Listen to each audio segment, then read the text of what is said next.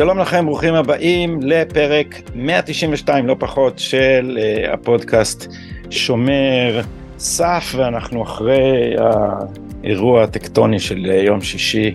uh, צופינו שומרי השבת אולי לא שמו לב, אבל עלינו על המגרש להתחרות מול ערוצי התבהלה בפאנל שאיכותו הייתה בתוכנו יותר מאשר באיכות השידור, אבל וואלה, היינו שם. אה, לצופינו החילונים שמורטים את השערות בשישי בערב, מאז שאיילה חסון איננה ב-13, ונאלצים לראות את ערוצי התבהלה והבהלה.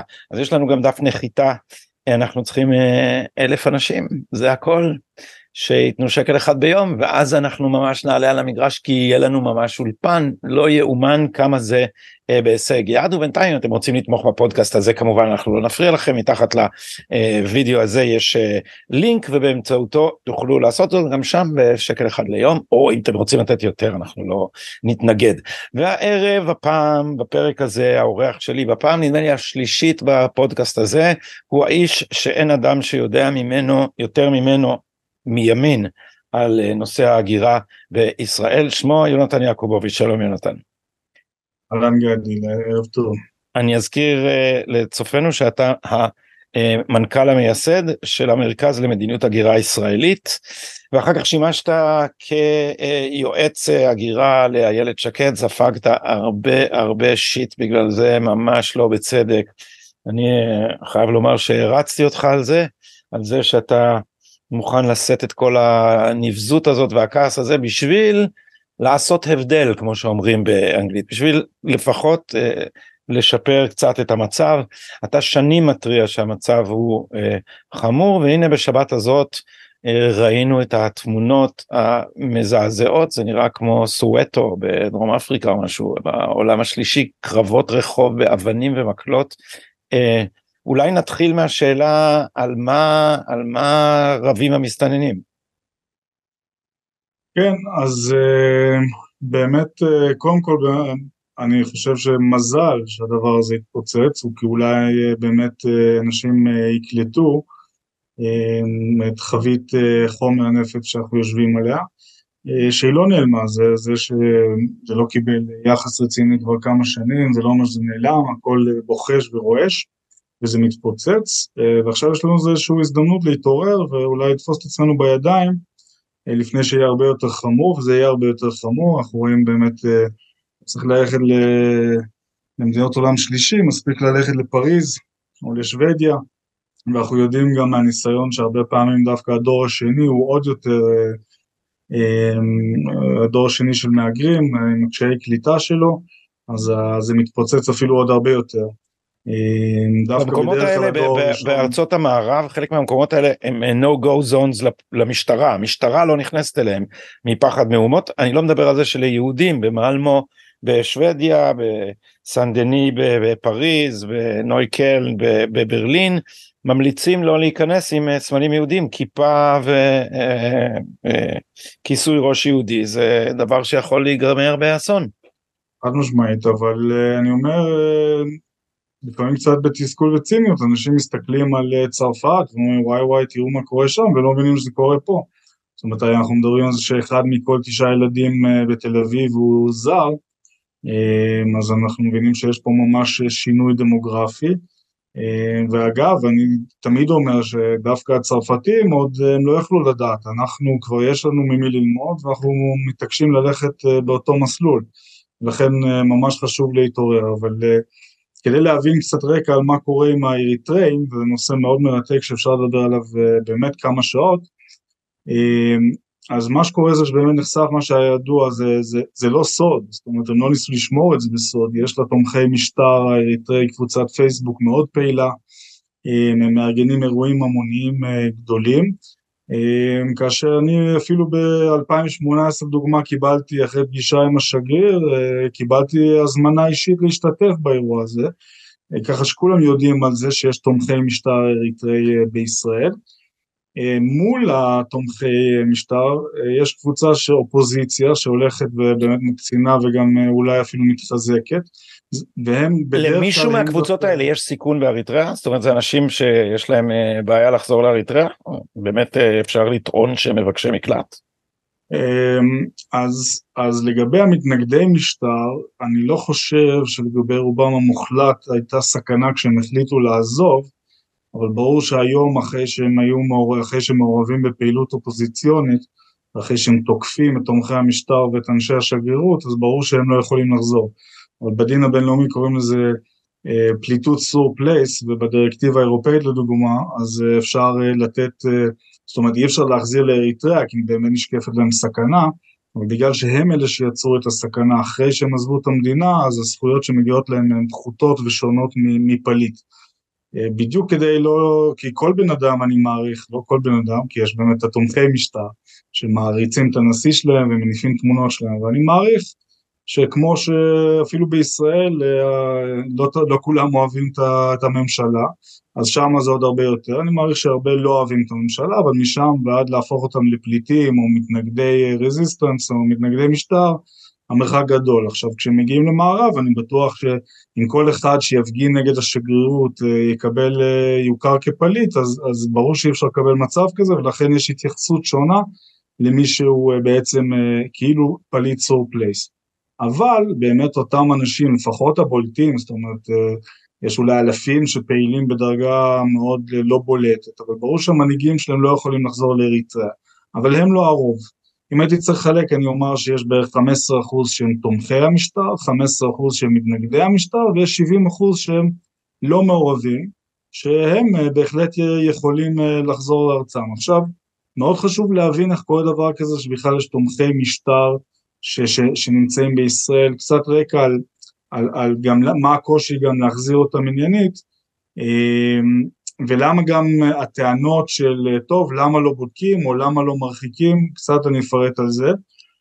אמ, בעצם צריך להבין שהמשטר האריתראי מרוויח מה, מהתופעה הזאת, אמ, גם בגלל שלמעלה משליש מהתל"ג שלו זה כסף שהמהגרים שולחים חזרה, וגם בגלל שהוא גובה 2% מס על ההכנסות של, של כל האזרחים, הוא, הוא בעצם דורש מהם לשלם זאת. אז זה בעצם ענף ייצוא של אריתריאה, נכון? ענף, העבודה זולה זה ענף ייצוא של אריתריאה והיא מתפרנסת מזה. הענף ייצוא הכמעט בלעדי של אריתריאה זה אריתריאים, חד משמעית. וואו. עכשיו, פה יש איזושהי סימביוזה של, יש אנשים שלא אוהבים את המשטר המאוד לא דמוקרטי באריתריאה, אבל יש להם איזשהו... אה, אה, הערכה למנהיג אה, אפוורקי שהוא היה מנהיג המרד, אה, מלחמת העצמאות שנמשכה 30 שנה, אז הם רוכשים לו כבוד, ואני גם אפילו אוסיף שהם אפילו, יש, יש איזושהי סימביוזה כזאתי, אני חושב שחלקם אפילו מעריכים את המצב הקיים, כי בניגוד למהגרים ממדינות אחרות, הם זוכים להגנה מפני הרחקה, גם בישראל וגם במדינות אחרות, והם זוכים בעצם לעבוד, מה שנגיד אם יבוא מסתנן ממאלי או או לא יודע מסנגל, אז כמובן אז הוא לא יוכל לקבל את אותם תנאים, ולכן אה, באיזשהו מקום הם אה, לא אוהבים את המצב הפוליטי באריתריאה, אבל הם מעריכים את הנשיא שלהם למרות זאת. והם או אפילו, נהנים אה, מזה שמסוכן הם, שם, או נחשב מסוכן שם, שזה מה שמאפשר להם. הם נהנים כן. מהנרטיב שבונים ארגונים רדיקליים, שמאוד ששים להאמין לעדויות של מסתננים שעזבו את המדינה, שכל מי שחוזר נשקפת לו סכנה. אנחנו יודעים שהנרטיב הזה הוא שקרי כי חזרו למעלה משלושת אלפים אריתראים מישראל ישירות לאריתריאה, אבל נראה לי שאחרי אתמול אין אף אדם במדינה הזאת שממשיך להאמין לנרטיב הזה. אני רוצה לציין רק איך, באיזה, באיזה, באיזה קפדנות בנו אותו, לא רק אה, ארגוני, ארגוני הסיוע, אה, בזכותך, בזכותכם, למדתי בין השאר להכיר בזה שכמעט כל מי ש... כמעט כל ארגון שיש לו זכויות אדם בטייטל הוא אנטי ציוני או אנטישמי. אה, אז חוץ מהארגונים האלה גם העיתונות אה, תומכת בזה ורוב העיתונות הישראלית ובזמנו ניסים סופר ידידי ואני תפסנו כמה שקרים מצחיקים אחד מהם היה סיפור בארץ עשתה נדמה לי לי ירון עשתה כתבה ענקית על, על זה שעומדים לגרש גבר בן 68 והוא סיפר איך הוא נרדף ואיך הוא בגיל 35 גייסו ואז כשאתה עושה את החישוב הוא בעצם סיפר לסיפור על זה שגייסו אותו בכפייה לצבא אריתריאה לפני שהמדינה האריתראית נולדה. אבל אף אחד לא בודק אם יש סיפור שאפשר להכפיש בו את מדינת ישראל אז העיתונים בוא האלה. בוא אני אספר לך סיפור גיא, כן. בוא אני אספר לך סיפור אה, פנימי מהתפקיד נקרא לזה, כן? לא משהו אה, מסווג במיוחד אבל שייתן אנקדוט.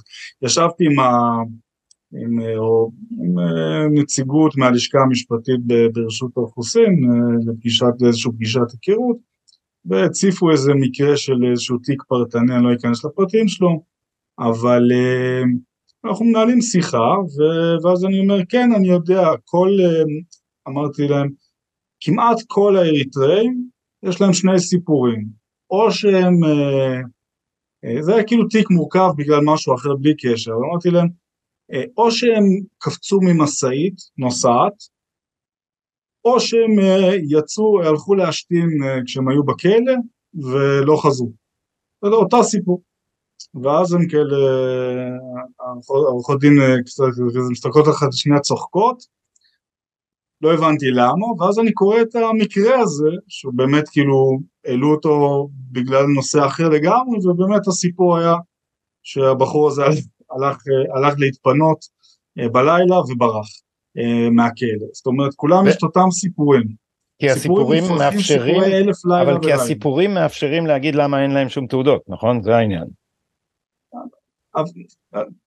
כן, למה אין להם, למה אין, אבל זה סיפורים מופרכים לחלוטין שכל בן אדם עם קצת אה, חשיבה ביקורתית מבין שזה לא אפשרי, אתה שומע סיפורים פנטסטיים, גם בתקשורת אגב, זוכר היה מקרה של בחור שסיפר שהוא חצה את כל סיני עם אה, חצי ליטר מים וחבילת קרקרים, זה לקח לו שבועיים ברגל. עכשיו כאילו, זה סוג של אה, אוריינטליזם מעוות כזה, שאנשים באמת מאמינים שבגלל שהבן אדם אפריקאי אז יש לו איזה יכולות על טבעיות כאלה שהוא יכול לחצות את סיני ברגל שבועיים עם אה, חצי ליטר מים וחבילת קרקרים, בסדר?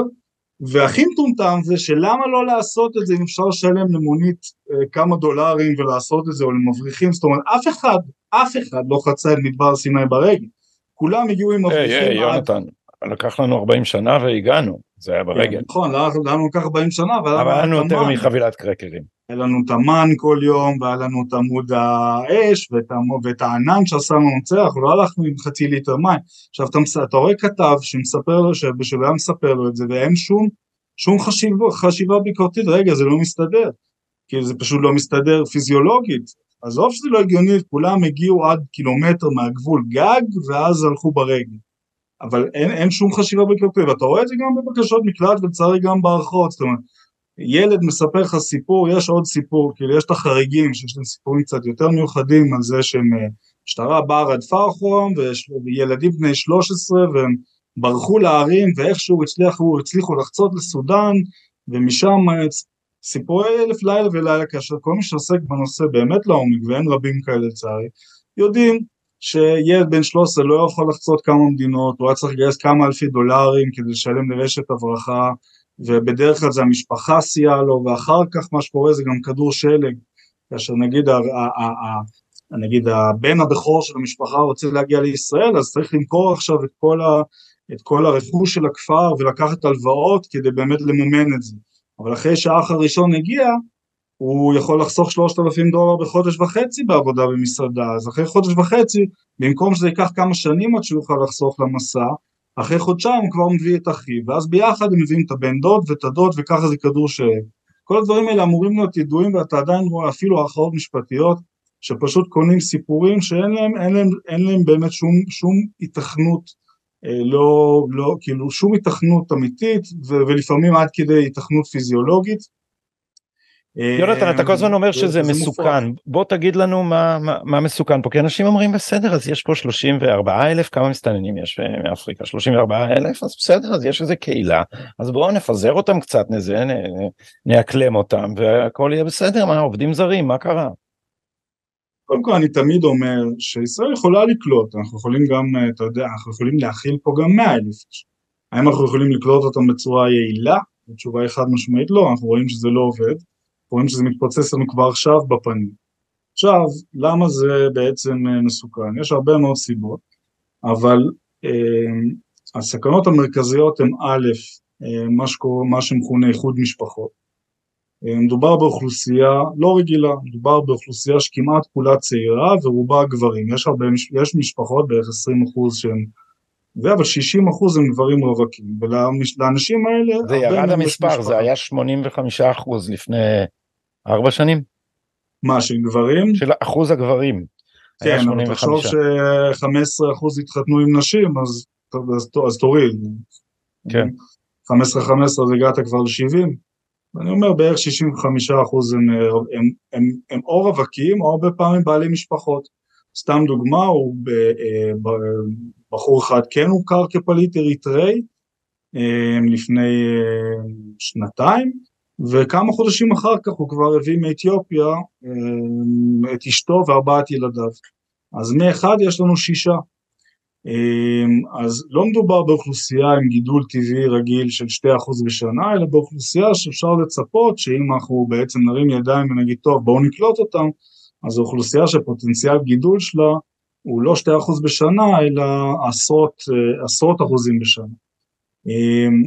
וה, והבעיה השנייה היא, וזו תופעה שאנחנו עכשיו מציפים ביתר שאת ואנחנו מקווים לסיים דוח מקיף בעניין, זה שאנחנו בחודשים האחרונים, בשנה האחרונה, אנחנו בעצם הזהרנו על זה עוד מ-2020 האמת, אבל uh, עכשיו אנחנו רואים עלייה מאוד מאוד רגיגה, אנחנו רואים שהגבול הירדני בעצם הופך לנתיב הסתננות מחודש, עכשיו מה שמטריד זה שאנחנו רואים גם uh, אוכלוסייה של סודנים ואריתראים לראשונה, כולל משפחות אפילו שמגיעות, ואנחנו ממש בחזרה מבחינת נקודת זמן אנחנו חזרה אחד לאחד לאיפה שהיינו בשנת 2000 ו...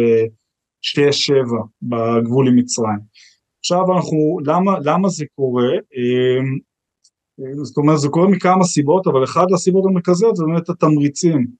אה, באמת בית המשפט העליון ביטל את כל המקלות שהיו למדינה. בנוסף אה, בית המשפט העליון התחיל לכפות על המדינה לתת לאלפי סודנים תושבות. אמ, והמסר עובר שישראל בעצם אה, מרימה ידיים ומשלימה עם נוכחותם וזה עובר והם בעצמם מעידים על זה והם מתחילים להגיע.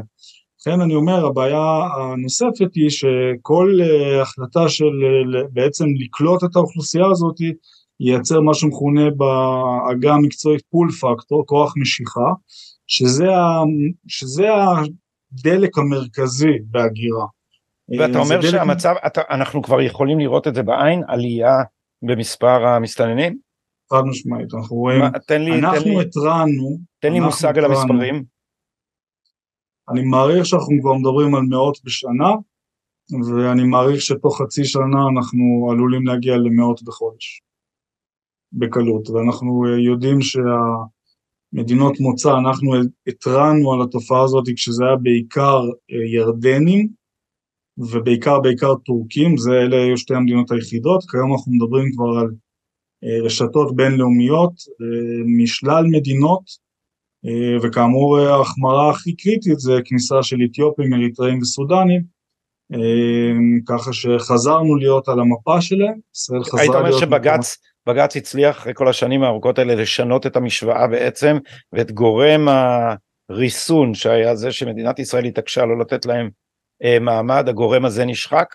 כלומר, האם היית אומר שבג"ץ שינה את מאזן הכוחות כך שהפול פקטור, פקטור חודש או גדל?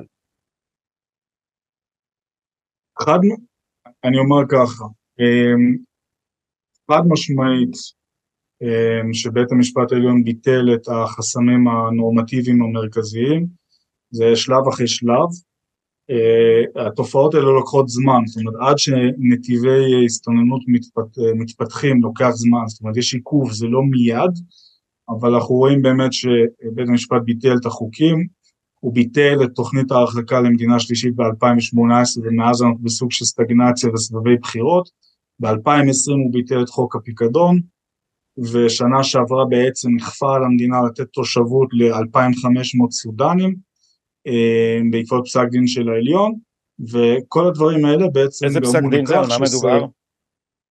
הפסק דין הזה, צריך לומר את האמת, הוא לכאורה אה, כאילו רק טכני, כי מה שהוא אמר זה בעצם שכל מי שלא בדקו את הבקשת מקלט שלו למעלה מחמש שנים, אם אני לא טועה, שהמדינה מתעכבת, אז צריך לתת לו תושבות ארעית עד להכרעה בבקשת מקלט שלו. אמ, למה לא מכריעים זו עוד שאלה מאוד גדולה שאולי אה, ניכנס לזה עוד מעט, אבל דה פקטו המשמעות היא שנאלצנו לתת ל-2500 סודנים תושבות, ובאמת הסודנים שמגיעים מספרים ש...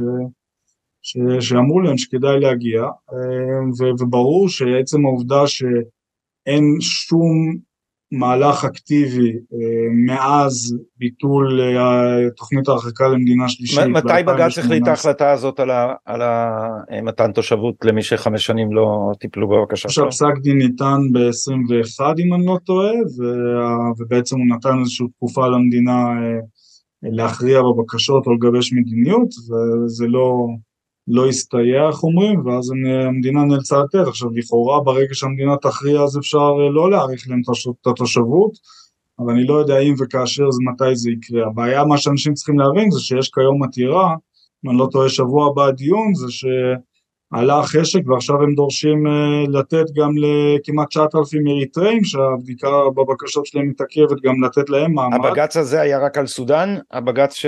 זה היה רק על סודנים, עכשיו רוצים להרחיב את זה על אריתראים ואני לא, אני, אני די חושב שבג"ץ, uh, אני מעריך שיש סיכוי מאוד גבוה שהעתירה תתקבל.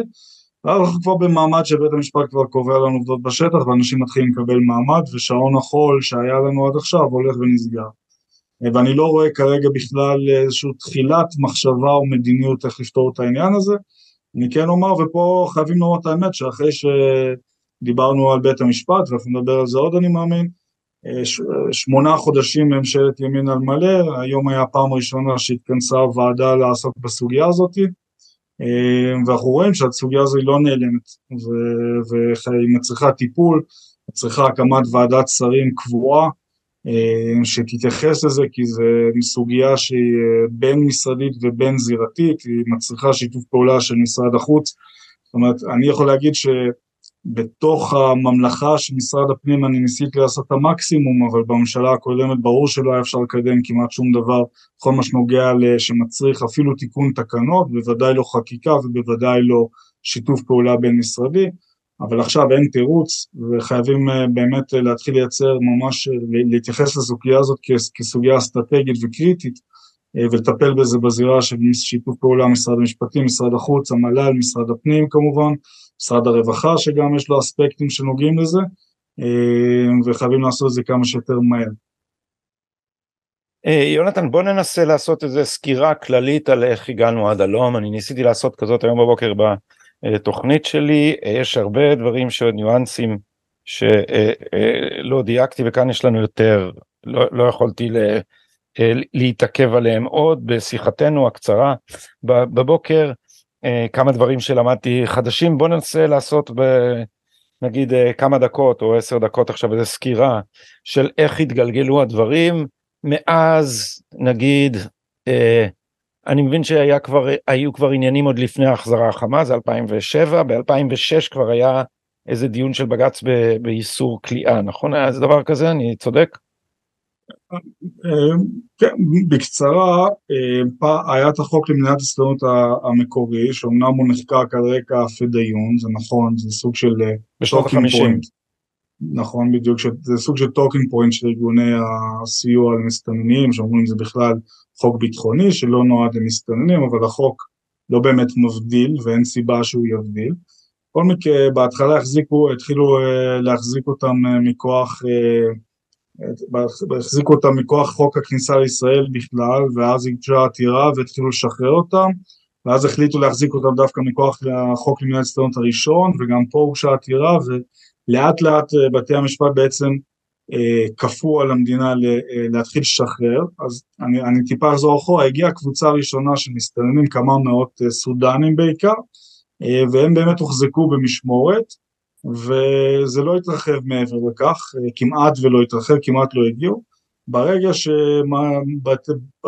שסדרת פסיקות כפתה על המדינה, על המדינה להתחיל לשחרר אותם, אז מאותו רגע באמת הם וזה הכל מתועד, קראו לחברים שלהם, בהתחלה זה בעיקר חבר'ה שנמצאו במצרים, אה, הרבה מחלקם חיו שם כמה שנים, אה, ואז באמת מאותה נקודה הטפטוף שהיה קיים ממש בטפטופים לפני כן הפך לשטף שאנחנו מכירים.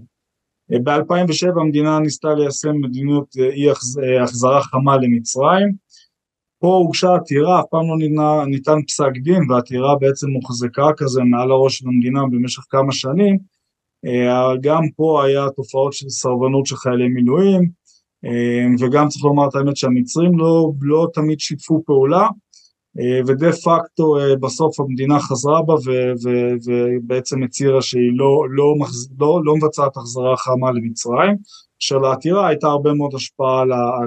נכון, אבל זה היה רק צו ביניים, נכון? לא, לא עבר מעבר לצו ביניים. אפילו לא היה צו ביניים, אבל עצם, עצם העתירה בעצם הקשתה מאוד על המדינה לבצע את זה בפועל.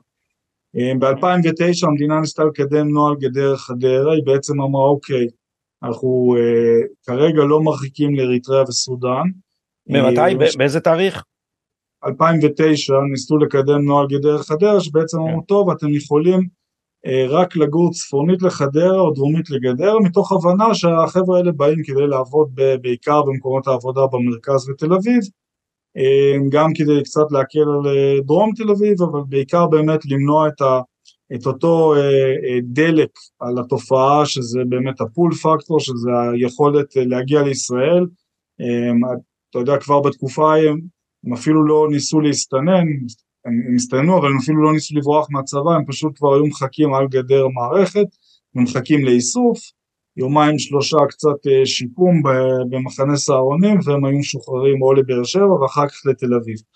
אז המדינה ניסתה באמת, נכון באמצעים אה, קצת נואשים ואולי לא הכי יעילים, אבל ניסתה באמת לקדם נוהל גדר חדרה, הוגשה עתירה. ש... אבל, אבל זה, זה תוחם אותם בתחום של מרכז הארץ. מחוץ. למרכז הארץ. מ... אה, לא הבנתי נכון, סליחה, אוקיי. מחוץ למרכז הארץ. אגב, בעתירה של ארגוני הסיוע אז הם כתבו שזה, אחת הטענות היו שבעצם ארגוני הסיוע יושבים בתל אביב בנחלת בנימין וזה לא מאפשר להם גישה לארגוני הסיוע, זה היה אחת הטענות. אחר כך לא הייתה להם בעיה לטעון באותו הבל פה שהם בעד פיזור, אבל כשהמדינה ניסתה לפזר אז הם התנגדו לכך. אה, בכל מקרה אז אה, גם זה המדינה התקפלה בלי פסק דין. בלי פסק דין אבל מה, אחרי עתירות של, של ארגוני הסיוע. אחרי עתירה בדיוק. צריך להבין גם פה אנשים, אתה יודע יש את הגרף של, אה, של המכון, יש את נתוני המכון הישראלי דמוקרטיה על חוקים שמבוטלים. אנשים לא מבינים כמה הליכים, בכמה הליכים המדינה מתקפלת מעצמה כדי לא, לא לחטוף הפסד מלכתחילה וכמה הליכים בכלל לא יוצאים לפועל. אפילו הייתי אומר שההשפעה המרכזית של האקטיביזם המשפטי זה, זה בדברים האלה. אז גם פה המדינה התקפלה, ב-2010 היא ניסתה לאסור העסקה, היא בעצם אמרה טוב לא, נאסור עליהם לעבוד, אה, וגם פה הוגשה עתירה והמדינה התקפלה, כאשר המדינה התקפלה ואמרה אוקיי, הנרטיב, זה לא רק הנרטיב, המדינה בעצמה, שזו הייתה טעות אה, לדעתי, לפחות באופן גורף מדי, ובאמת אנחנו רואים אה, כמו אתמול, שלא הייתה לזה הצדקה, אבל אמרה טוב אנחנו לא מרחיקים באופן גורף לאריתריאה, לסודאן זו סוגיה אחרת, כי לא היה קשרים דיפלומטיים עם סודאן, אבל בעצם הוא טוב, אה, כאילו הנרטיב היה טוב, אם אתם לא יכולים לגרש אותם אז הם חייבים להתפרנס ממשהו, אז המדינה התקפלה ואמרה אוקיי, אנחנו לא נאכוף את איסור ההעסקה, למרות שזה אגב האיסור קיים בחוק, בעצם המדינה התחייבה לבג"ץ לא לאכוף את החוק, זה דבר תמוה מבחינה חוקתית. התחייבה לבג"ץ, זאת אומרת, לא היה... לאכוף את החוק. אבל זו הייתה התחייבות כחלק מהדיון בעתירה. העתירה כאילו אה, נגמרה בכך שהמדינה התחייבה שכרגע היא לא תאכוף ואז היא כאילו התייתרה בלי פסק דין. כן, אוקיי. אז העתירה נמחקה, אה, כאשר המדינה אמרה אבל שכאילו כל, ה, כל התזה בעצם הייתה שברגע שיוקמו מתקני שהייה ואז בעצם יהיה להם מה לאכול ולשתות ו, וממה להתקיים, אז כבר לא תהיה הצדקה ואז המדינה כן תאסור עליהם העסקה. ואז ב-2012 המדינה באמת כבר קידמה את החוק למניעת הסתנות פעם ראשונה, וזה בוטל, פעם שנייה, פעם בחוק, שלישית. זה, זה חוק שהשית עליהם אה, אה, כליאה, אנחנו מדברים קודם היה סהרונים, ממש אה, כלא. בסדר, אה, לא, לא כלא, אבל משמורת, כן, לא כלא, אבל... אה, משמורת מלאה. כן. אה, משמורת ואחר, מלאה, לשלוש שנים. ואחר כך הייתה, היה חולות שזה מתקן... כאשר פה הנקודה שאנשים לא מבינים, זה שה... החוק הזה אה, הצליח לעצור את תופעת ההזדמנות עוד אה, שנה, יותר משנה לפני שהגדר הסתיימה קומפלט, זאת אומרת, אה, אנחנו ראינו ירידה דרמטית במספרים, פה גם צריך לומר, וזה מעניין כאילו לראות את הדינמיקה, איך המדינה גם עובדת וזה גם בעיה, החוק למדינת הסתדרות בכלל עבר בינואר 12, אבל המדינה לא אכפה אותו כי באותה תקופה נכנסו כמעט 2,000 איש בחודש והיו אה, רק כ-1,500 אם אני לא טועה מקומות במתקן. הם אמרו אין טעם זה יתמלא תוך חודש. בואו נחכה עד שהגדר תסתיים ואז נתחיל אה, להפעיל את החוק. אה, ואז תושבי דרום תל אביב עשו הפגנה מאוד גם אלימה צריך לומר את האמת. באמת האנרגיות שם התפרצו ואז המדינה אמרה אוקיי אוקיי בסדר בואו נעשה משהו נתחיל ליישם את החוק התחילו ליישם את החוק חצי שנה לפני שהגדר הסתיימה, החלק המרכזי של הגדר הסתיימה, ושנה וחצי לפני שסיימו את הגדר באילת, והמספרים ירדו uh, תוך uh, כחודשיים מכמעט 2,000 לכ-200 ואחרי כמה חודשים לאפס, עוד לפני שסיימו את הגדר. ככה שהחוק היה מאוד מאוד יעיל, גם ראינו את זה אפילו בבלוגים של uh, ארגוני אופוזיציה אריתראים שאומרים לא כדאי להגיע לישראל, אה, כי זורקים אנשים למתקן אה, שהייה. בג"ץ ביטל את זה, אחר כך אה, אנחנו הגשנו עתירה עם תושבי דרום תל אביב ואמרנו אוקיי אז מתקן סגור אי אפשר אבל תקימו מתקן פתוח כי הרציונל הוא מבחינתנו הם באים לעבוד תנו להם מתקן שהם יכולים להיכנס, לצאת, לעשות מה שהם רוצים אבל הם צריכים לחיות שם ותאכפו עליהם האיסור העסקה.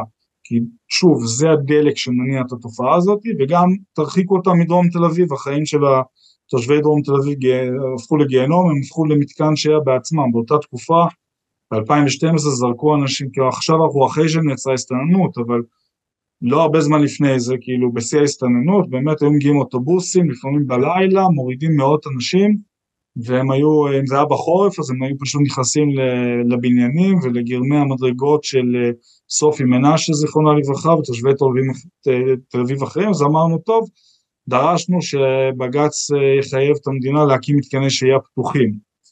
אה, על פי, ובאמת תוך זמן קצר המדינה רצה והקימה את, תיקנה את החוק והקימה את מתקן חולות. מתקן חולות, מה שהיה ייחודי בו זה שהוא, זה היה פעם, פה הוא היה מתקן חצי פתוח, זאת אומרת היה אפשר להיכנס ולצאת, אבל היה צריך להירשם כמה פעמים uh, ביום, אז בעצם החוק חדש אמר כל מסתנן חדש שמגיע לארץ אז הוא יהיה שנה בסהרונים, ואחר כך גם מסתננים חדשים וגם אלה שכבר בארץ ישבו במתקן חולות. מה שמדהים במתקן חולות זה שכשהוא עבר ראינו נהירה החוצה של אוכלוסיות שלא האמינו שהם בכלל יכולים לחזור לדוגמה סודנים, ההנחת מוצא של המדינה הייתה שהם לא יכולים לחזור לסודאן ומה שראינו שברגע שהתחילו לשלוח זימונים או אפילו הם ידעו שהם עוד מעט מקבלים זימונים התחילה נהירה החוצה, עזבו כארבעת אלפים איש בתוך שלושה חודשים שזה מספר עצום כאשר ארגוני המסתננים בעצמם מדווחים שהם אה, אמרו להם חבר'ה לא כדאי תירגעו שוואיה שוואיה אנחנו נבטל גם את החוק הזה.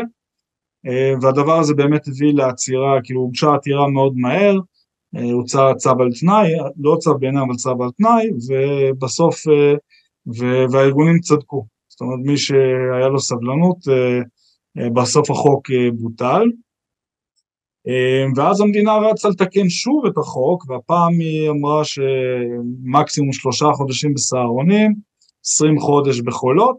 באותה הזדמנות אנחנו קידמנו אמ, את חוק הפיקדון, אמ, שבעצם אמר, מחייב את המעסיקים של המסתננים להפקיד 16% על חשבון המעסיק ועוד 20% על חשבון העובד, כאשר באמת פה אני אומר שאנחנו באנו ממקום של דיאלוג חוקתי עם בית המשפט ואמרנו אוקיי אם אי אפשר אה, כליאה ובית המשפט עצמו הציע אה, כלים אה, כלכליים אז הנה כלי כלכלי שיכול להשיג תועלת לא יעילה כמו מתקן שהייה אבל קרובה למתקן שהייה עם פגיעה פחותה. בהמשך ב-2020 גם החוק הזה בוטל.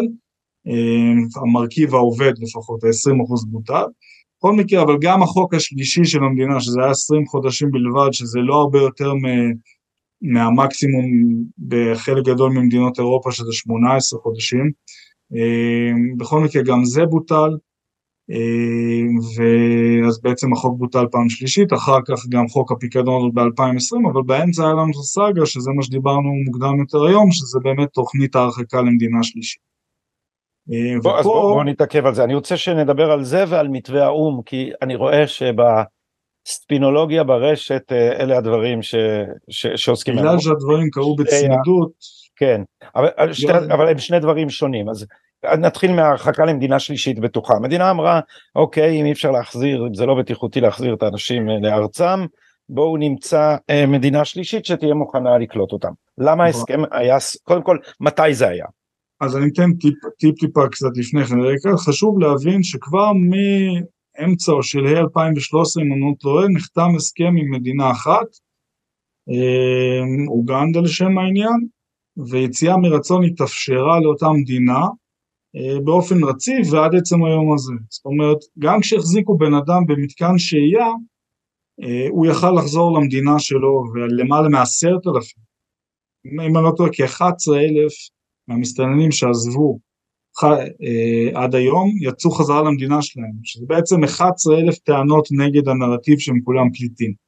אבל אבל גם מי שאומר, מי שלא יכל לחזור למדינה שלו, המדינה דאגה לו כבר ב-2013 למדינה שלישית בטוחה, שהוא יכל לצאת אליה אמ, באופן עצמאי.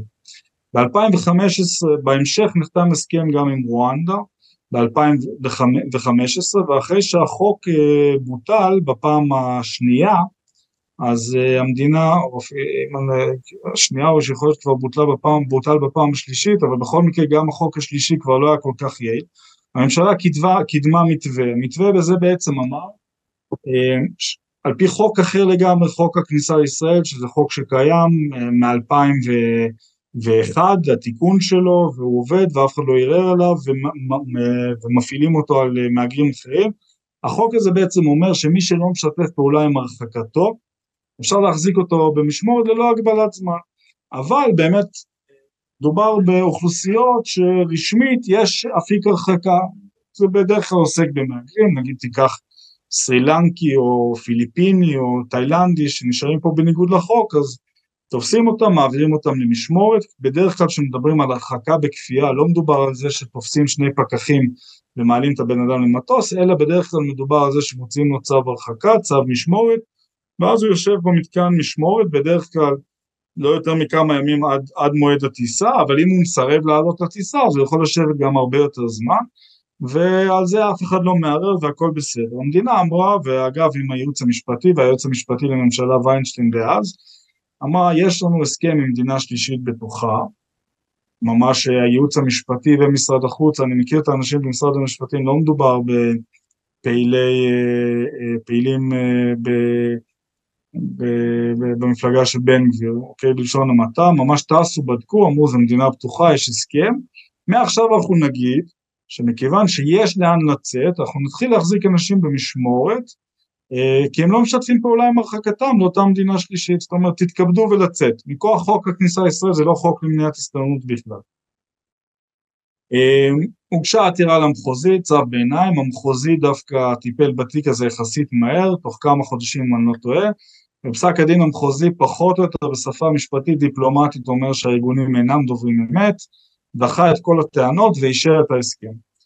כמובן שהם רצו לעליון, הגישו ערעור לעליון, ואז בית המשפט העליון, הפעם למרות שהמחוזי, שזו הערכאה שאמורה לבדוק את העובדות, אה, לקח את הזמן שלו במשך כמעט שנתיים, צו ביניים, כל המדיניות של ממשלת ישראל מוקפאת, אין יוצא ואין בא, איך אומרים, אמ, וגם כשזה פורסם, זה רק פורסם כי חבר ההרכב רובינשטיין פרש. אה, גם היו הפגנות של תושבי דרום תל אביב מול הבית של הנשיאה נאור לשעבר, זיכרונו לברכה, ו... אבל בעיקר הסיבה שזה פורסם זה כי uh, רובינשטיין פרש וצריך לפרסם פסק דין תוך שלושה חודשים מיום הפרישה. יכול להיות שאם הוא לא היה פורש אולי זה היה לוקח עוד שנתיים שלוש. בכל מקרה פסק הדין הזה זה פסק דין שמאוד מאוד קשה להסביר, אנשים לא מבינים אותו, וקשה להסביר אותו לא בגלל שאני לא יודע להסביר פסקי דין, אלא בגלל שבאמת קשה להבין את ההיגיון שבו, ואני מדבר בצורה עדינה. בית המשפט העליון גם, אמנם בשפה קצת יותר, פחות, קצת יותר עדינה מהמחוזי, דחה את כל הטענות העובדתיות של העותרים לגבי רואנדה, אה, לגבי שנשקפת שם סכנה. הטענות, והכל. כן, הטענות שמגרשים אנשים אל מותם, אני זוכר את הקמפיין השואה הזה, הקמפיין בא אחר כך. כן, אה, הקמפיין אוקיי. בא אחר כך, אנחנו נגיע אליו, אבל סתם דוגמה עוד בשלב הזה כבר, אני אביא לך דוגמה, שולחים אנשים למדינה שלישית, ואז במקום להישאר שם, הם מחליטים לעשות את מזלם להגיע לאירופה. בסדר? הם לא באו לגור עם כל הכבוד במדינה אפריקאית, הם רוצים אה, להרוויח כסף. אז היו כמה חבר'ה שניסו להגיע לאירופה, נתפסו אז, היה CMA דאעש, נתפסו שם בלוב, ובאמת היה מראות uh, מזעזעים, ערפו ראשים של איזו קבוצה של כמה עשרות מהגרים, והיה דיווחים ששלושה מתוכם היו בישראל. אבל הכתבות הן שישראל שלחה אנשים למותם, ושישראל שלחה אותם למדינה בטוחה, והם החליטו להמשיך הלאה ונרצחו על ידי uh, מחבלים uh, מתועבים. אבל כמובן שהכותרות כולם דיברו על זה שישראל בעצם שלחה אנשים למותם. אבל בית המשפט העליון דחה את כל הטענות האלה, קבע שההסכם חוקי על פי החוק הישראלי, קבע שהוא חוקי על פי החוק הבינלאומי, אבל פסל את כל המתווה, פסל, ואנשים לא מבינים את זה ולא קולטים כי היה פה, אה, יש פה באמת סלט, בית המשפט פסל את המתווה, ומה הנימוק שהוא פסל את המתווה? הוא אמר בעצם שההסכם עם רואנדה אומר שאנשים יוצאים מרצון. עכשיו מאוד חשוב להבין מה הכוונה יוצאים מרצון, מה בעצם באמת עניין את ממשלת רואנדה. מה שבאמת עניין אותה זה לא לראות מראות של אפריקאים מובלים עם אזיקים ופקחי הגירה בכוח על מטוסים ומגורשים עם טהרם והכל, כי זה באמת נראה אה, לא טוב בלשון המעטה, ואת זה הם לא רצו, לא באמת עניין את פקחי הגירה אה, אה, ואת האנשים שאחראים לכך באותה מדינה, האם הבן אדם באמת רוצה לצאת או לא רוצה לצאת, זה באמת לא, זה, זה לא עניין אותם. אבל בית המשפט העליון בעצם אמר, בגלל שההסכם אומר שזה חייב להיות מרצון, ולמרות שחוק הכניסה לישראל מאפשר להחזיק למשמורת, והוא, ובית המשפט פורט את הדוגמאות, אם יש בן אדם שהמדינה קבעה שהוא אזרח לדוגמה של חוף השנהב, אבל אין לו מסמכים מזהים, עכשיו הוא צריך דרכון או אישור מסמך נסיעה משגרירות חוף השינה בישראל כדי לחזור לארצו. עכשיו אומרים לו אנחנו יודעים שאתה מחוף השנהב, זיהינו אותך על פי, ה, על פי הניב ועל פי הדיבור שלך, על פי הסיפור שלך, אבל אנחנו לא יודעים, אין לך, אתה לא מציג דרכון, אנחנו לא יודעים מה, מה, מה הפרטים המדויקים שלך. תשב במשמורת, אנחנו מבקשים שתלך לשגרירות, תחתום על מסמך שאתה מוכן לחזור, תגיד להם מה הפרטים שלך, שהשגריר יזהה אותך ותחזור. זה לדוגמה בית המשפט העליון קבע מותר, מותר להחזיק בן אדם כדי לכפות עליו ללכת לשגרירות ולחתום על מסמך, מותר להחזיק בן אדם כדי לכפות עליו להועיל בטובו לצאת מהמשמורת בלי uh, פקחים ולעלות על מטוס, אם הוא מסרב לעלות על מטוס אפשר להחזיק אותו ללא הגבלת זמן עד שהוא יסכים, מותר לכפות עליו שיתוף פעולה, אבל אי אפשר לכפות עליו לרצות. אוקיי? בגלל שההסכם עם רואנדה כתוב שם זה חייב להיות מרצון, בסדר? אז בית המשפט העליון דואג עכשיו, דואג, ממש חשוב לו, לאכוף את תנאי ההסכם, שבמשפט הבינלאומי זה הסכם, משפט, זה משפט בינלאומי הסכמי בילטרלי, שעוד עוד מימי קום, עוד מימי הסכם הפסקת הנשק אה, עם ירדן, בית המשפט העליון במשך 70 שנה קובע שלהסכמים כאלה אין שום מעמד בחוק הפנימי בישראל. אבל פה היה מאוד חשוב לבית המשפט העליון לוודא שחלילה האינטרסים של ממשלת רואנדה לא מקופחים ושההסכם הבילטרלי הבינלאומי שאין לו מעמד בחוק הישראלי נאכף ולכן ההסכם הזה בגלל שכתוב לו מרצון באותו אריתראי בוודאי שהרצון שלו זה לא לצאת הרצון שלו זה לעבוד בדרום תל אביב ולהביא את כל המשפחה ואם אפשר גם את כל הכפר לישראל אז אי אפשר לכפות עליו לרצות אפשר לכפות עליו לצאת, אבל אי אפשר לכפות עליו לרצות, כי זה פוגע באוטונומיה של הפרט. בגלל הדבר הזה, בית המשפט ביטל ואמר, ואז התעמם, אמר זה הכל בסדר, זו מדינה בטוחה, ואז הוא אמר יש למדינה כמה אופציות, היא יכולה ללכת לתקן את ההסכם עם אותה מדינה, יכולה לחפש מדינה אחרת שלא אכפת לה שזה לא מרצון, או שבית המשפט הציע, הוא אמר, אה, הנשיאה נאור לשעבר אמרה, אפשר גם לנסות לשכנע אותם לצאת, כן, אפשר לבקש יפה, אולי תועילו בטובכם, אולי, אולי, אולי תשכנע אותו לרצות לצאת, היא לא אומרת שאתה חייב לקלוט אותו, אפילו הדגישה שהוא שוהה בלתי חוקי. אז בעצם יש לנו הסכם עם מדינה שהנציבות האו"ם לפליטים הגדירה כמדינה עם מדיניות המקלט מהפרוגרסיביות ביותר בעולם, באתר של נציבות האו"ם לפליטים, החוק אומר שאפשר להחזיק בן אדם במשמורת כדי לגרום לו לשתף פעולה, אבל לא חלילה שאנחנו נגרום לבן אדם לרצות.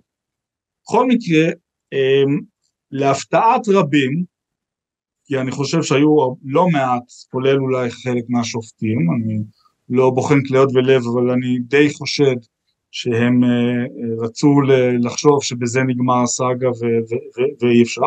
המדינה רצה והצליחה להוציא מרואנדה, כן, סבבה, זה לא יהיה מרצון, אנחנו מבינים, גם לא מרצון. הצליחה לתקן את ההסכם, ובאותו שלב באמת, ורואים את זה, יש, יש אפילו מאמר בהארץ של, של עורך דין אסף וייצן, שאז במוקד לפליטים, שהוא ממש כותב תוכנית פעולה אחד לאחד שיצא לפועל ובסוף הוא גם הצליח, יאמר לזכותו, מכיר אותו אישית, הוא בחור מאוד מוכשר, אבל הם באמת אמרו, טוב, אין מה לעשות, כאילו, לאור פסיקת בג"ץ, אם המדינה באמת הצליחה לתקן, אנחנו לא נצליח לרדת פה מהעץ הזה, ואז בעצם מה שהוחלט לעשות זה להריץ קמפיין, ועל זה דיברנו, זה קמפיין השקר, קמפיין באמת הכי נבזי, חוץ מאולי כנראה מה שאנחנו רואים היום, אבל, אבל באמת הכי נבזי שנראה בהיסטוריה של מדינת ישראל.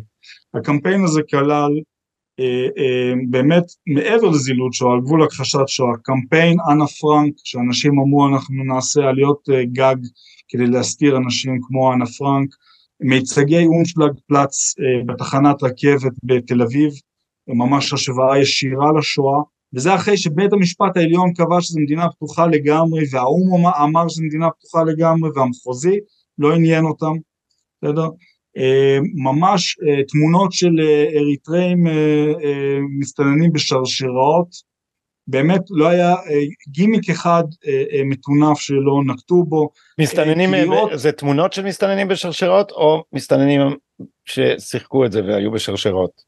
מסתננים ששיחקו את זה שמו להם כאילו שרשרות. כי אתה יודע באוניברסיטה שלי באוניברסיטה העברית זה היה על cut-out כאלה מקרטון כאילו תמונות של אנשים שחורים עם... טוב, ירושלים זה פריפריה, אתה מקבל שם רק את החיקוי, אבל... כן, מסתננים בלאי. אבל במרכז היה את האורגינל ששמו עליהם שרשרות ומסעו הצגות וזה היה, וזה היה תמונות שראו בכל העולם.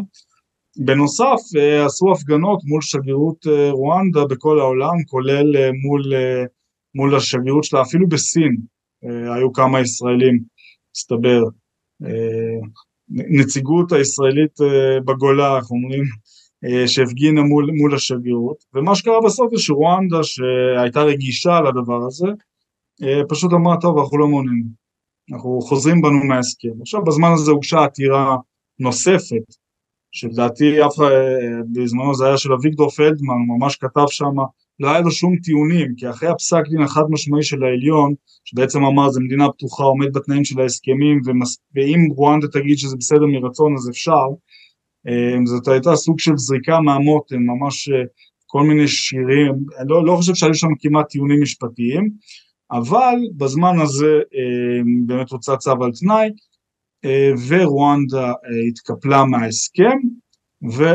ואז המדינה נאלצה להגיד לבג"ץ טוב אין לנו הסכם ביד.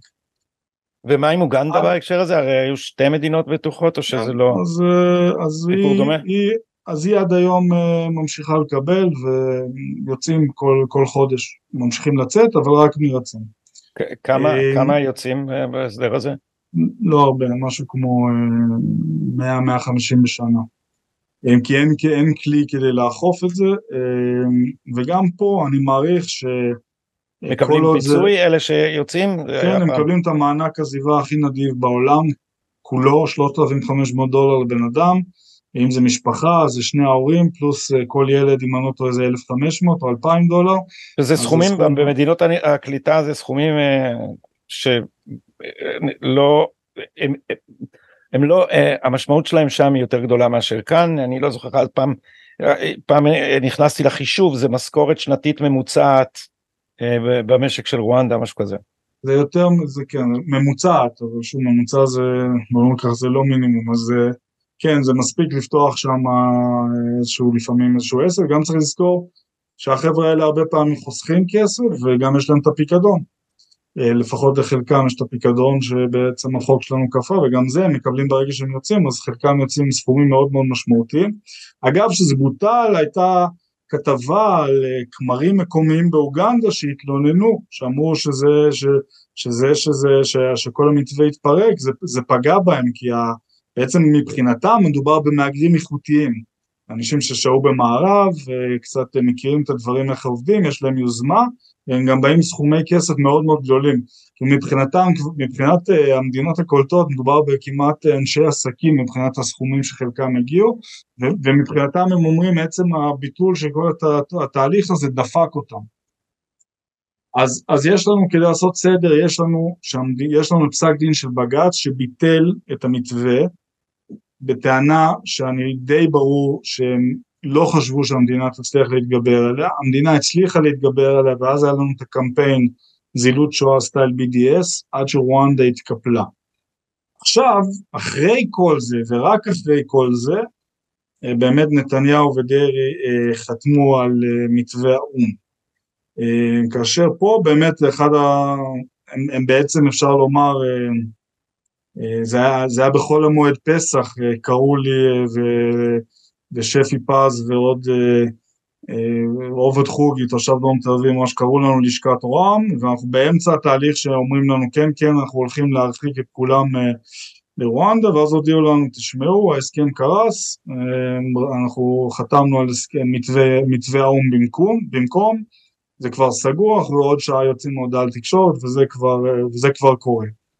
אז באמת הלכו פה מ-300 קמ"ש לאפס ואפילו אחורה, שזה אחד מהדברים שהשפיעו באמת על התגובה הציבורית.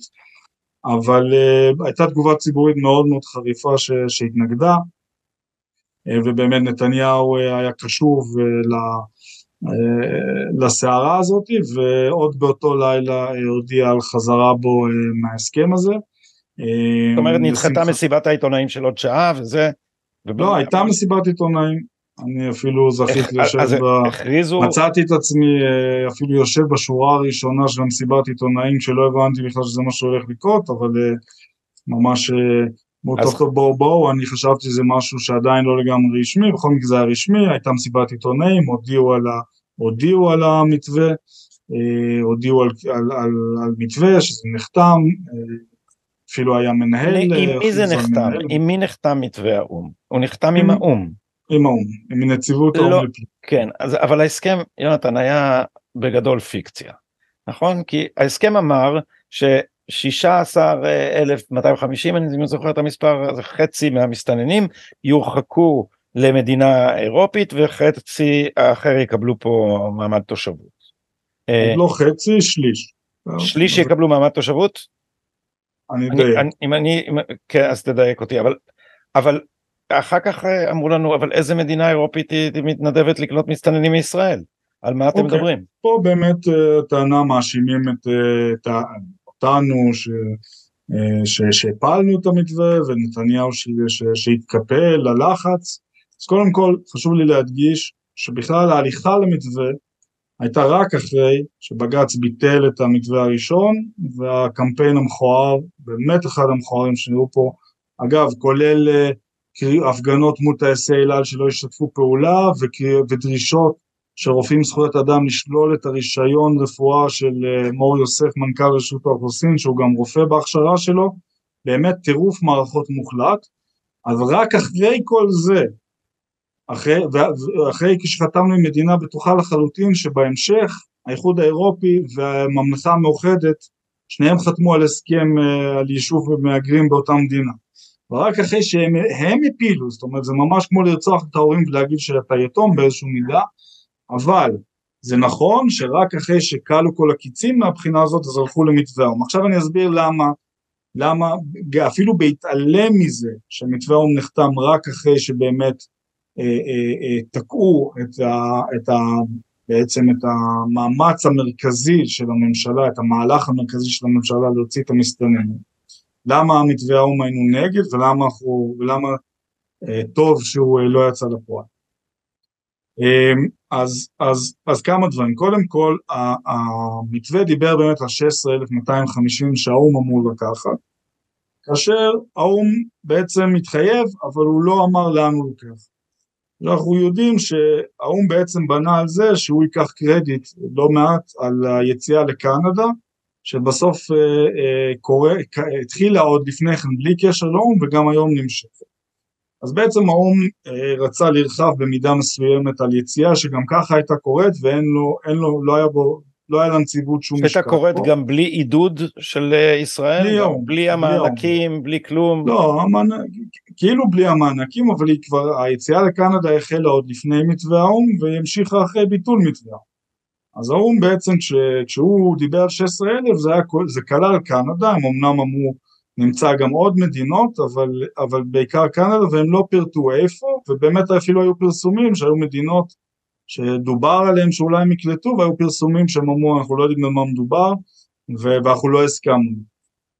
עכשיו, בשביל שהאו"ם ייקח את אותם 16,250, מדינת ישראל התחייבה לתת מעמד ל-16,250, שזה מספר שלכשעצמו, אתה יודע, עד אז הדבר היחיד שהיו משווים, ואגב זה אפרופו המסתנן שחצה את מדבר סיני עם חצי בקבוק אה, מים, אז אה, כשהיינו בשלב שנכנסים כמעט אלפיים איש בחודש, מדינת ישראל הייתה מדינת היעד מספר אחת בעולם להגירה מקרן אפריקה במספרים אבסולוטיים, אבסולוטיים, תבין מה שאני אומר, הגיעו ב-2011 פי שלוש יותר סודנים ואריתראים מאשר לכל האיחוד האירופי במחובר, ועדיין במצב הזה עדיין אנשים אמרו תסתכלו על בגין עם ה-150 אנשי סירות, 200 איש שהוא חילץ שם והמשיכו עם זה, כשמדובר כבר היה ב-60 אלף איש, הם המשיכו עם, עם ה talking point המגוחך הזה שלאף אחד לא היה בעיה אם מישהו היה מחלץ 150 איש.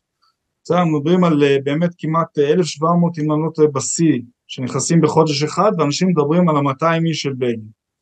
אמ, אבל אה, איך הגעתי? זה ברח לי הקו... אה, בגלל שדיברנו על איזה מדינה... אה, כן, אז אני אומר, אני אומר 16 אלף איש זה משהו שהמדינה מעולם לא נאלצה להתמודד, זה מספר עצום ואני עוד שניה אחזור אליו בלי קשר לזה שמספר גדול של לתת להם מעמד. ועוד דבר שכאילו טוטה מתחת השטיח במתווה האו"ם, אבל יש עוד 16 אלף איש שהם גם לא תמיד הופיעו במספרים כי זה כולל ילדים.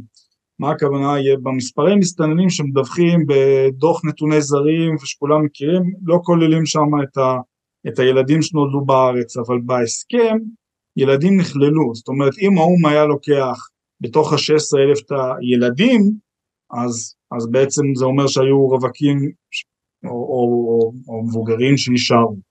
אז לכן, אה, למרות שבמספר הרשמי זה כאילו לא נראה, דה פקטו המשמעות הייתה שהקבוצת ייחוס היא עוד 16 אלף, זה בערך היה שליש שליש שליש, היו כ-48 אלף איש אז, אה, משהו כזה אם, אם כוללים את הילדים. אז, אז המשמעות הייתה לא רק שישראל קולטת 16 אלף איש, אלא גם דה פקטו אם אתה הולך כמו שהממשלה עשתה מ-400 קמ"ש אבו עלי אנחנו נרחיק את כולם הבטחות ועד אוקיי לא עושים עכשיו כלום הכל יורד מהפרק ולא רק זה אנחנו קולטים 16 אלף איש, זה ברור ש, אה, שגם ה-16 אלף האחרים היו נשארים פה, זאת אומרת לא היה שום, המסר היה אין לכם מה לצאת, זה רק עניין של זמן עד שאתם תישארו. בנוסף, ההסכם הזה נחתם בין שני צדדים, אבל הוא לא נחתם מול הצד הכי חשוב במדינת ישראל. ומה הצד הכי חשוב במדינת ישראל, וזה לא הממשלה וזה לא אף אחד, זה בוודאי לא אני יושב איפה, וזה גם לא הממשלה, זה מערכת המשפט. זאת אומרת נקודת המוצא של ההסכם הייתה שכן אנחנו עכשיו אה, ההסכם הזה 16 אלף יצאו למערב 16 אלף יקבלו פה וה-16 אלף הנוספים כבר נמצא פתרון. לא, יודע, לא יודעים מהו אבל נמצא פתרון.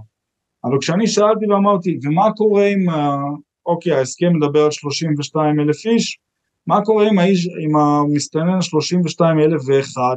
הוא אומר שלום מה איתי? גם אני רוצה. והולך לבית המשפט ואומר אני רוצה אתה חושב שבית המשפט ידחה אותו כי אתה חתמת על הסכם עם האו"ם? ממש לא.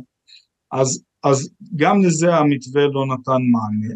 עכשיו אני אוסיף על זה מה שאנחנו לא רצינו שיקרה ולצערי מתחיל לקרות עכשיו, וזה מה שהבנו, שהגבולות המרכזיים של ישראל פרוצים, שזה קודם כל ירדן אבל בעיקר גם הגבול הימי, ואנחנו הבנו שהמסר של לומר למסתנן שמגיע לישראל עם קצת צומות, בסוף אתה או תקבל מעמד בישראל, או במקרה הכי גרוע לא עלינו, תקבל מעמד בקנדה, אה, או במדינה אירופאית אחרת, זה, אם דיברנו על פול פקטור, זה האם עם אימא של הפול פקטור. ו- וזו הייתה ההתנגדות המרכזית, הבנו שברגע שאתה בעצם תרים ידיים ותודיע על מצב כזה, אתה בעצם מאותת לכל האנשים שבמדינות המוצא או במדינות סמוכות ששוקלים האם כדאי לנסות עכשיו להגיע לאירופה או לנסות להגיע שוב לישראל, אז ישראל. זה תעודת ביטוח או שתישארו בישראל או שתקבלו אה, כדאי לכם לבוא לישראל וזה היה ההתנגדות הראשונה ואחר כך אחרי שאמרתי זה אני מוסיף שה-16 אלף איש האלה כמו שתיארתי זה אוכלוסייה בעלת יכולת אה, גידול לא של 2% בשנה, אלא של עשרות אחוזים בשנה. זו אוכלוסייה שביחד עם הגיל והלידה, באמת, אה, כי זו באמת אוכלוסייה שהיא, אגב, כיום זו האוכלוסייה עם הגידול הטבעי הכי מהיר בישראל, בפער ניכר. עכשיו, זה לאו דווקא בגלל שהשיעור פריון לאישה באוכלוסייה הזאת הוא מאוד גבוה, הוא כן, אבל הוא כן יותר גבוה מהממוצע, אבל לא בהרבה, זה בעיקר בגלל שכל האוכלוסייה הזאת זה בגיל פריון, בגילאים 25 עד 45, זאת אומרת כולם עכשיו מקימים משפחות, מביאים ילדים, לכן זו האוכלוסייה עם הגידול הטבעי הגבוה ב- בישראל.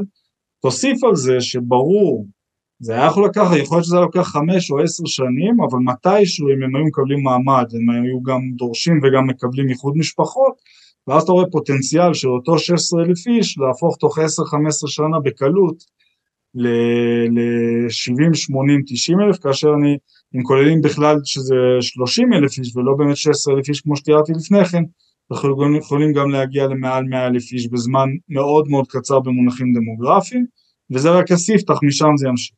ולכן התנגדנו לכך. עכשיו על צד הבונוס, על צד הבונוס, כי באמת היה קצת ייאוש אחרי ההודעה שההסכם עם רואנדה נפל, ובאמת היה קצת הרהורים, והיה קשה להגיד לא ולא, ובאמת היה דילמות.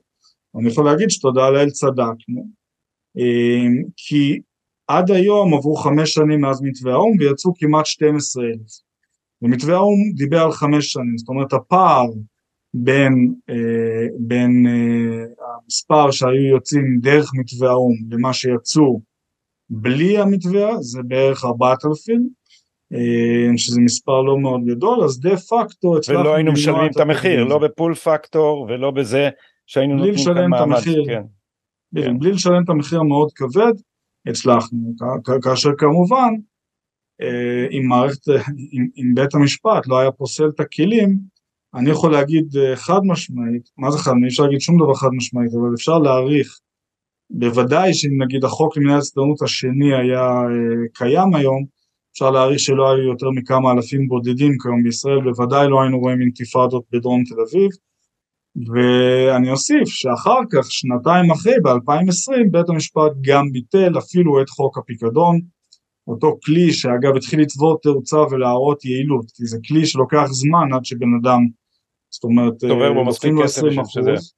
בדיוק, אבל שזה, התחלנו... בשביל שזה ישתלם, כן. בדיוק, והתחלנו לראות שזה מתחיל להיות יעיל, ואז בית המשפט פסל גם את זה, ככה שיכול להיות שאם היינו עם חוק הפיקדון, אה, אולי היינו עם מספרים עוד יותר קרובים למתווה האו"ם, וכמובן שכל הסחרור של הבחירות והסטגנציה שהייתה אה, גם לא תרמה, זאת אומרת אה, היום הפעם הראשונה שבכלל איזה ש... שבחמש שנים האחרונות שהממשלה שמה יעד להוציא חמשת אלפים בשנה הקרובה.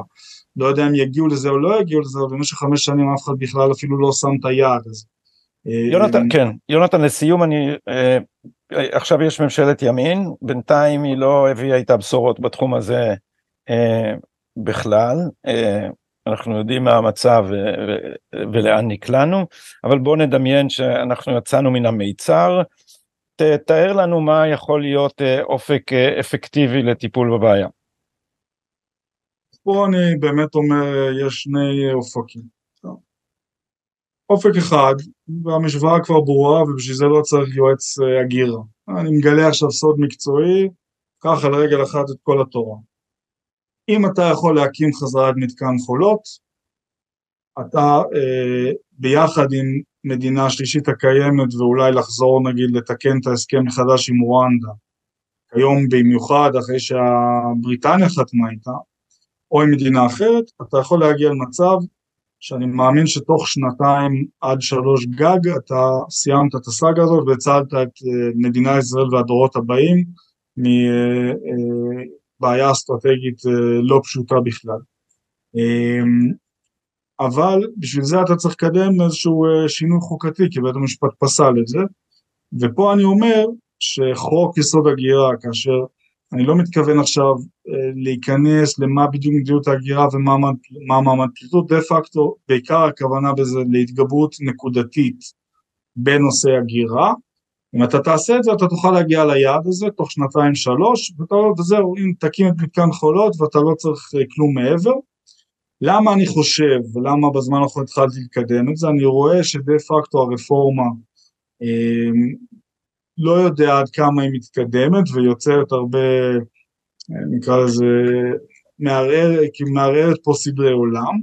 אני חושב שבסוגיית ההגירה גם מהניסיון שאנחנו רואים שבעד החוקים למניעת הסתננות הצביעו מהימים, מכצל'ה בזמנו ועד אה, אה, אה, ציפי לבני ומפלגת התנועה ובהמשך גם אה, יאיר לפיד, אה, אה, ממשלת לפיד, כאילו מפלגת אה, יש עתיד הצביעה בעד חוק הפיקדון וכל הסקרים מדברים על זה שיש מעל 70 אחוז תמיכה אה, בציבור להרחיק את, ה, את המסתננים באמת, מ, באמת מהימין ועד אמצע מפלגת העבודה. אני חושב שזה משהו שאפשר לגבש, וגם אני מדיבורים עם אנשים שהם אנשי מרכז שמאל, אני חושב שזה משהו שאולי אפשר לגבש סביבו הסכמה. בנוסף, אם מסתכלים על הסוגיות האסטרטגיות הכי בוערות שמפריעות למי שרוצה את הרפורמה, אפשר לומר שבערך 70% מהם נוגעים להגירה. מהמסתננים ועד ביטול המדיניות מול האוקראינה, מול התיירים מאוקראינה ועד, ועד חוק האזרחות של, של הפלסטינים שזה המ, הוא אחד מהמגה סוגיות ועד שלילת אזרחות ממחבלים ודחייה ושלילת ו, ו, ודחיית האופציה של תומכת BDS ללמוד באוניברסיטה העברית כל אלה נוגעים להגירה. אז נכון שזה לא יפתור את כל הדברים שמפריעים אבל בסוגיה הזאת שהיא אחת הקריטיות זה יכול לפתור 70 אחוז וזה גם הכי דחוף. ובנוסף עניינית אה, הסיבה שזה יכול לעבור אצל אנשי מרכז שמאל כי אתה באמת לא נוגע בצווים החשופים בדברים שהכי מפריעים וגם אה, אם בעיניי לגמרי מדובר בהגזמה פראית אה, יש חשש אמיתי ואתה בעצם אתה תוחם את האירוע הזה לסוגיה אחת ולא מערער סדרי עולם ולכן אולי ואני לא נכנס עכשיו כרגע להתכנות הפוליטית אולי, אולי זה משהו שיכול להיות שאפשרי או שכדאי לקדם בקונסטלציה כזאת או אחרת.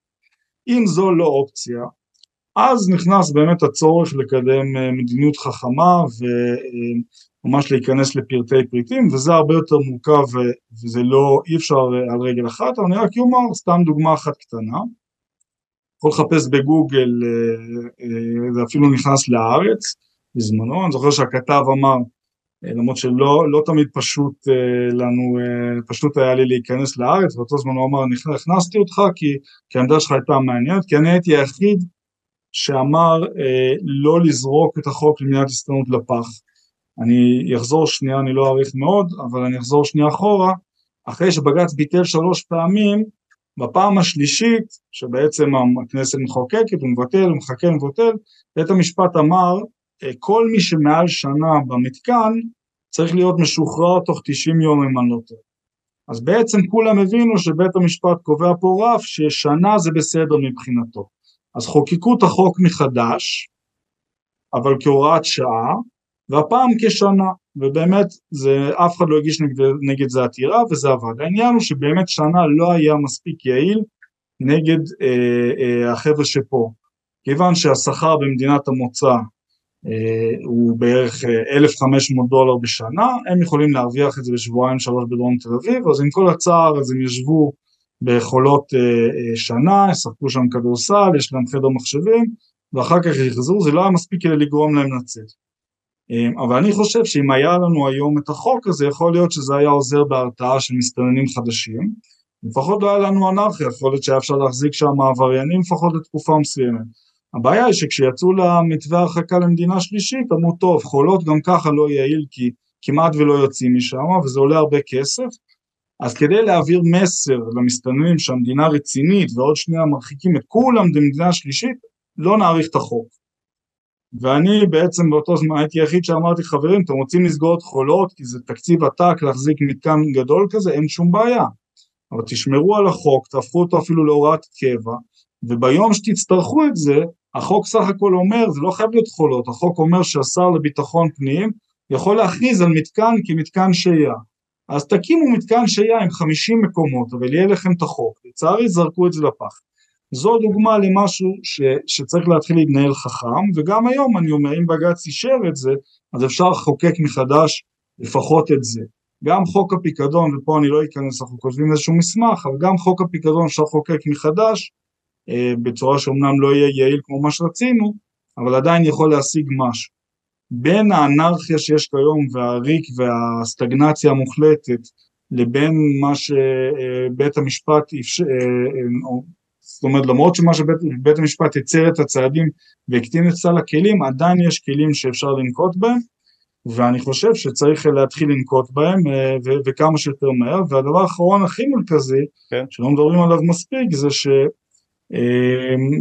לצערי רשות האוכלוסין באמת אה, אפשר לומר די בקריסה, אה, וזה נובע מחוסר הבנה אה, אסטרטגית, זאת אומרת בכלל החשיבה היא, טוב זה בעיה נקודתית, זה לא בעיה נקודתית, ישראל הפכה ליעד להגירה, וזה מלמעלה וזה מלמטה וזה מהים וזה דרך ירדן וזה דרך נתב"ג וזה בכל דרך אפשרית וזה לא הולך להיעלם מחר וצריך לשנות פאזה, צריך להבין שצריך לקחת את הנושא הזה ברצינות, צריך להעביר תקציבים לרשות האוכלוסין, לגייס פקחים, מה שאין להם כיום. כל הדברים האלה אה, זה דברים שאפשר לעשות למרות שבג"ץ באמת אה, מאוד מאוד יצר את צעדי המדינה והמדינה חייבת, אה, חייבת לעשות אותם. אני מאוד מברך על זה שהקימו היום פעם ראשונה אחרי שמונה חודשים ועדה, כאילו ועדת שרים, זה צריך להפוך לוועדת שרים קבועה, שתתחיל להתייחס לנושא הזה בצורה רצינית ומתודית. ואני מאמין שאי אפשר להגדיל את המספר יוצאים מ-2,000 בשנה ל-4,500, ל-4,000 סליחה, ו- ואולי נוכל כמובן לא, לא להוציא את כל האוכלוסייה אבל, אבל את, את, את, את, מרביתה, אבל איבדנו הרבה מאוד זמן, חמש שנים שלא נעשה שום דבר משמעותי, אני ניסיתי לקדם דברים רק בתחומים שהיה אפשר, אבל כן. בממשלה הקודמת זה לא היה אפשרי, עכשיו יש לנו ממשלת ימין ואין לנו, לנו זמן לבזבז, שמונה חודשים כבר בזבזו, צריך להתחיל אה, לזוז ולפעול, ואי אפשר להתלות את הכל גם בזה שברפורמה והכל צריך, צריך לזוז במקביל וכמה שיותר. יונתן יעקובוביץ', זה היה sobering, אה, כמו שאומרים באנגלית, מפכח. אה, שמחתי לשוחח איתך, אה, איתך, יונתן יעקובוביץ', המנכ"ל המייסד של המרכז למדיניות הגירה הישראלית ולשעבר יועצה של השרה איילת שקד לענייני הגירה. אני מאחל לך ולנו שתצליח במלאכתך. לילה טוב. כן, תודה גדי, לילה טוב, תודה, תודה על הזמן. בשמחה.